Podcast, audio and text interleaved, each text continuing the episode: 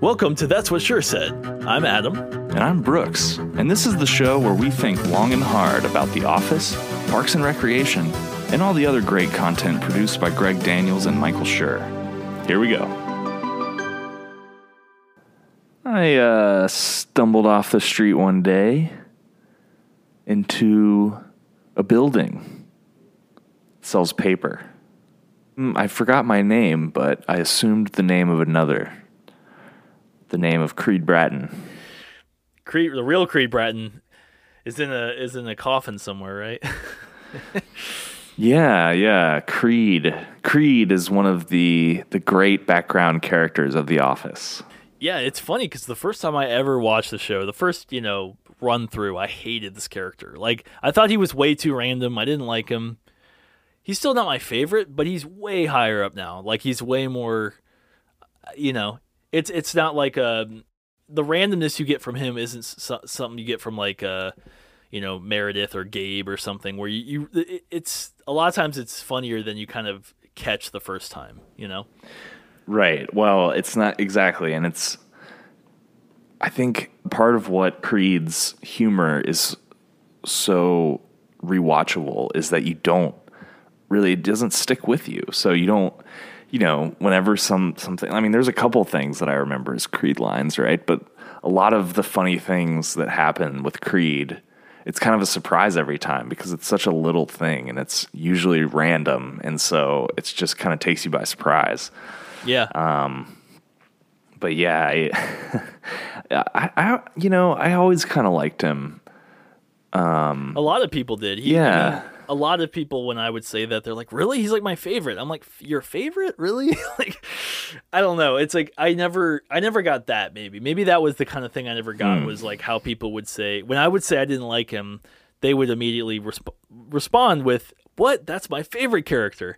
And I'm like, there's so many characters on the show. He's really your favorite. Well, I think it's probably has something to do with the nature of his character, right? Because unlike the other background characters, he really is like, it's kind of like everything he says is funny because even if it doesn't make sense, it's like that absurdity and like his delivery is what's funny about it. And so, whereas when you have other background characters, like just, bouncing ideas off the room or being quirky, like it might be annoying or like, if you don't, you know what I mean? Like just off the top of my head, you just mentioned Meredith, like her idiosyncrasies are a little bit more hit or miss. Whereas with Creed, it's like always this just insane kookiness. Like, yeah.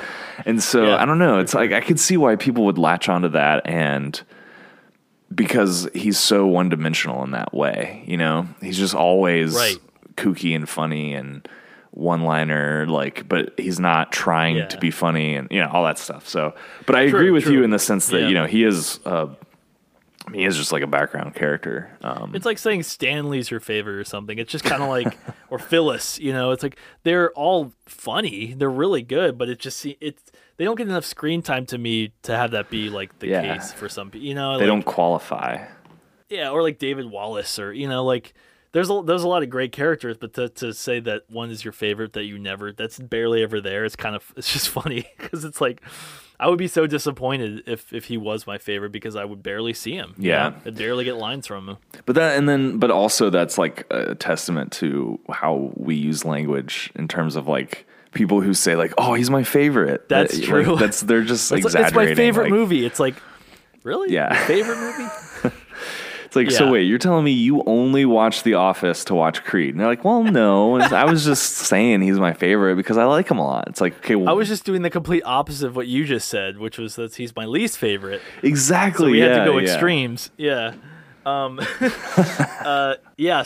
and it's funny because, his character actually was premiered as a voice, when Michael's trying to get the surprise for the office and, There's a mine shaft that goes down, and, is it like a ride? Like it's a free fall. And he's like, It's a 100-foot drop, or right? And that's the voice is the guy on the phone. Mm-hmm. It's Creed, and that's his premiere basically, because I don't think he's really in an episode of the first season.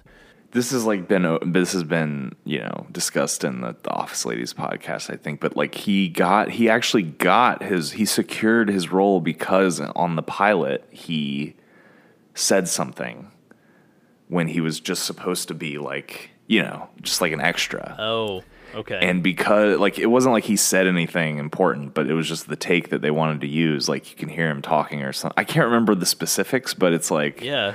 And then after that, where it was just kind of like, oh, we got to hire him as an actor just for a technicality.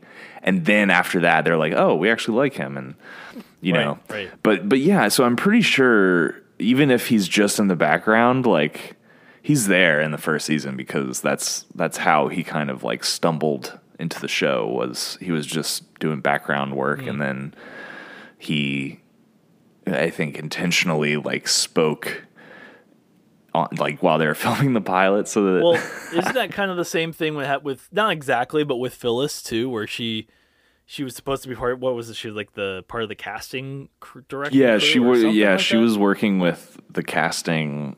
Office or team or whatever, and they just really liked her for this role, right? And they kind of I think they kind of wrote it around her in a way. Yeah, and then they decided to actually use her in the show.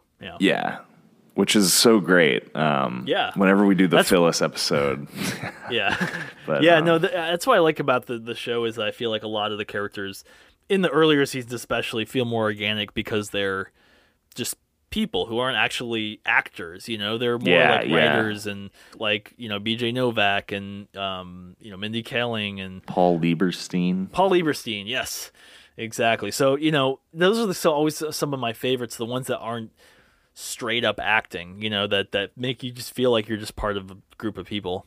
But with Creed, going back to Creed, I think another thing that people like about him is that he's really mysterious. You're always there's always seems to be something he's hiding.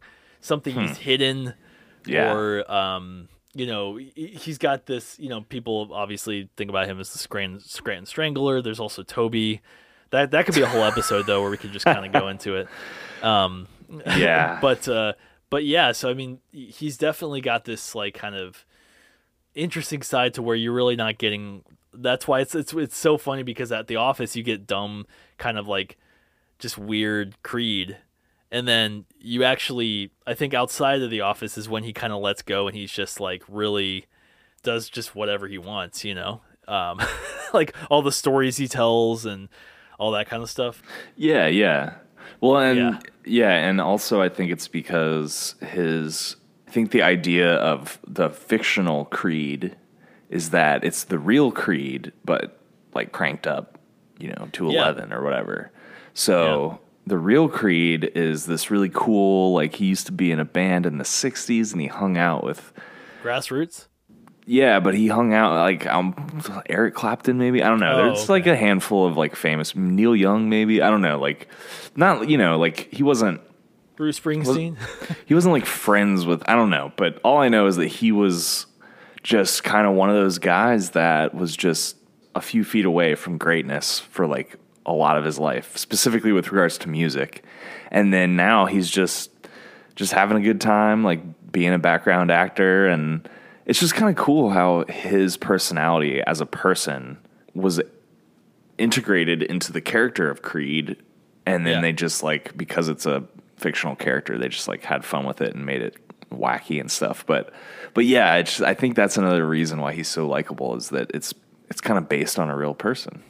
Yeah, exactly. All the weird stuff is stuff that maybe is harder to relate to, but his actual history and who he is as a person, which is also integrated, like you said, into the character, which is it's kind of like Kevin. On the outside, Kevin's that and dumb. Those are the two jokes that you get, But and same with Creed, it's weird and kind of off key, But when you really look, underneath those characters and see who they are and Kevin, good at poker and good drummer and all these different things. And the same with Creed, he's got this extra layer to him that you don't really see in you see a lot of it until, like I said, in Talking Heads when he's explaining why certain things happen. And the way he explains it is just so direct, you know. He's like, oh, yeah, I know what happened there. I killed this person. You know, he doesn't say that, but he basically is always saying that kind of thing. Like, I know exactly what he's talking about.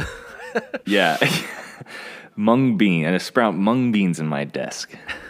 Very nutritious, but smell like death. Can we, like, really quick talk about one thing about Creed we haven't mentioned yet, which I love, and doesn't have anything to do with his wackiness, is there are a couple moments that are so funny where he's, like, the butt of a joke or, like, a victim in a way, and he's being, like, sincerely, like, hey, like when Michael... oh, yeah, that's true. Michael Charlie gives him the Charlie horse. He's like, hey, why'd you hit me, boss? That hurt. Like, yeah. And then, like, what's the other one? When... Was it the cartwheel? When Aaron does the cartwheel and he gets really mad about it. And that's when when Pam's like, forget it. That's not what I was thinking of. I was thinking, but that's another good one. What is it? When they're reading from the comment from the suggestion box. And Michael's like, you talk about stank, and he just gives him this look like, what? Yeah, he's so offended. Gives him. It's just like little moments like that. I just like that's got to be. I don't know. That's just those I like those ones too, where he does kind of humanize himself for a minute, and he's not either a creepy murderer or like a weirdo. You know, he has those moments like that, like you said, where he it was in the football opening. Was that when he was in? No, he got knocked over too, right? Along with Stanley, or am I? I feel like I've seen Creed get like knocked down like once or twice, but yeah, I think he was in that scuffle. I think he was part of like he was the first victim in Dwight's charge. Yeah. Followed by Stanley, followed by Angela, which we don't see actually. It was like, but Angela Kinsey talks about how she got, you know, Stanley got pushed into her during the scene, and it got kind of like you can't really see it, but yeah. So Creed Bratton. I like one of my favorite deleted scenes is when the booze cruise, when Michael he's up there playing guitar and it sounds awful. It's like it's terrible. It's like so bad. And he's trying to play it and then like everyone's kind of like you know, they're kind of booing and nothing, no one's playing, and then he just gets up there and he's like, you know, something, you know, whatever, in B flat, and then they just start playing, and he just starts like riffing like Creed. He takes the guitar and just starts like just jamming out, and the band's jamming, and Michael just looks so defeated. That's a good one. And you know, I should mention like his music is actually really good. Yeah, like, he does the theme song for the Office Ladies, and you know the other stuff obviously as well. His other music that he does like solo is great. Yeah. It's kind of, it actually surprised, I was surprised, like, and you know, as someone who already liked Creed, like I kind of had managed my expectations just in terms of like, oh, is it just going to be like comedy related or like, no, it's all over the place. He's kind of like, he's almost like got a mixture of like Bob Dylan and Tom Petty and Mark Knopfler and I don't know. I mean, he's not obviously like not in terms of that. That's just kind of his voice and his like style, like this kind of like 80s rock pop. I don't know. Like is it kind of have some bluegrassness to it? I mean, well, it varies by album too. Yeah. So that's another thing. Like some albums sound totally completely different than others. And you know, like the song from the finale that he's playing towards the end. Oh yeah, all the faces. Beard. Yeah, that's like a really good, you know, that's a good song, and I don't, you know, I don't think that had been recorded prior to that. Like, maybe it had been, but not released or something. I don't know, but it would have been cool to have like a Ed Helms collaboration or something with him, you know. I mean, I think Ed Helms played on some of his tracks. Okay, cool. Yeah, I'm not sure which ones, but I think they would have a good collaboration. You know, his kind of Andy's little acapella kind of style with Creed's rock bluegrass kind of thing. But Creed's definitely one of those side characters that you get a lot more out of the more you watch the show and the more you appreciate him, I think, because first viewing, it's kind of like you almost, for me at least, it's just, you know, so if you're somebody who's never watched it before and you want to watch it, you know, Creed is definitely hard to get into at first because you just, he gives you little moments that you, one moment per episode here and there to latch onto. So you kind of, you laugh like once an episode at him, but after you watch it throughout the whole time and a couple times, you kind of, the laughs add up. So. Yeah. Well, and it's also like, I think it's, he's kind of like, he and some of these other background characters are like the grease because, you know, if you didn't have these other people to go to during talking heads or during like the big bullpen scenes where people are reacting to something, if it was all just like the 6 or 8 main people in the show, then like things would get really tired really quickly, you know? And so yeah, I think it's cool because it starts out just as this kind of like, it's the grease that helps keep the flow moving. That's true. Helps the laughs flowing. And then over time, it's like the character develops a life of his own and, you know, who knows where Creed is after, like, it's kind of a nice payoff at the end where he's arrested and, like, there's not really any indication of why, but it's just, like, he's been living in the office, like, on the lam, and he gets caught, and it's like when he shows up, when he was at work bus, and he's, like, playing hooky from work, and he gets on, and he's like, oh, no. Where it's like that's so great.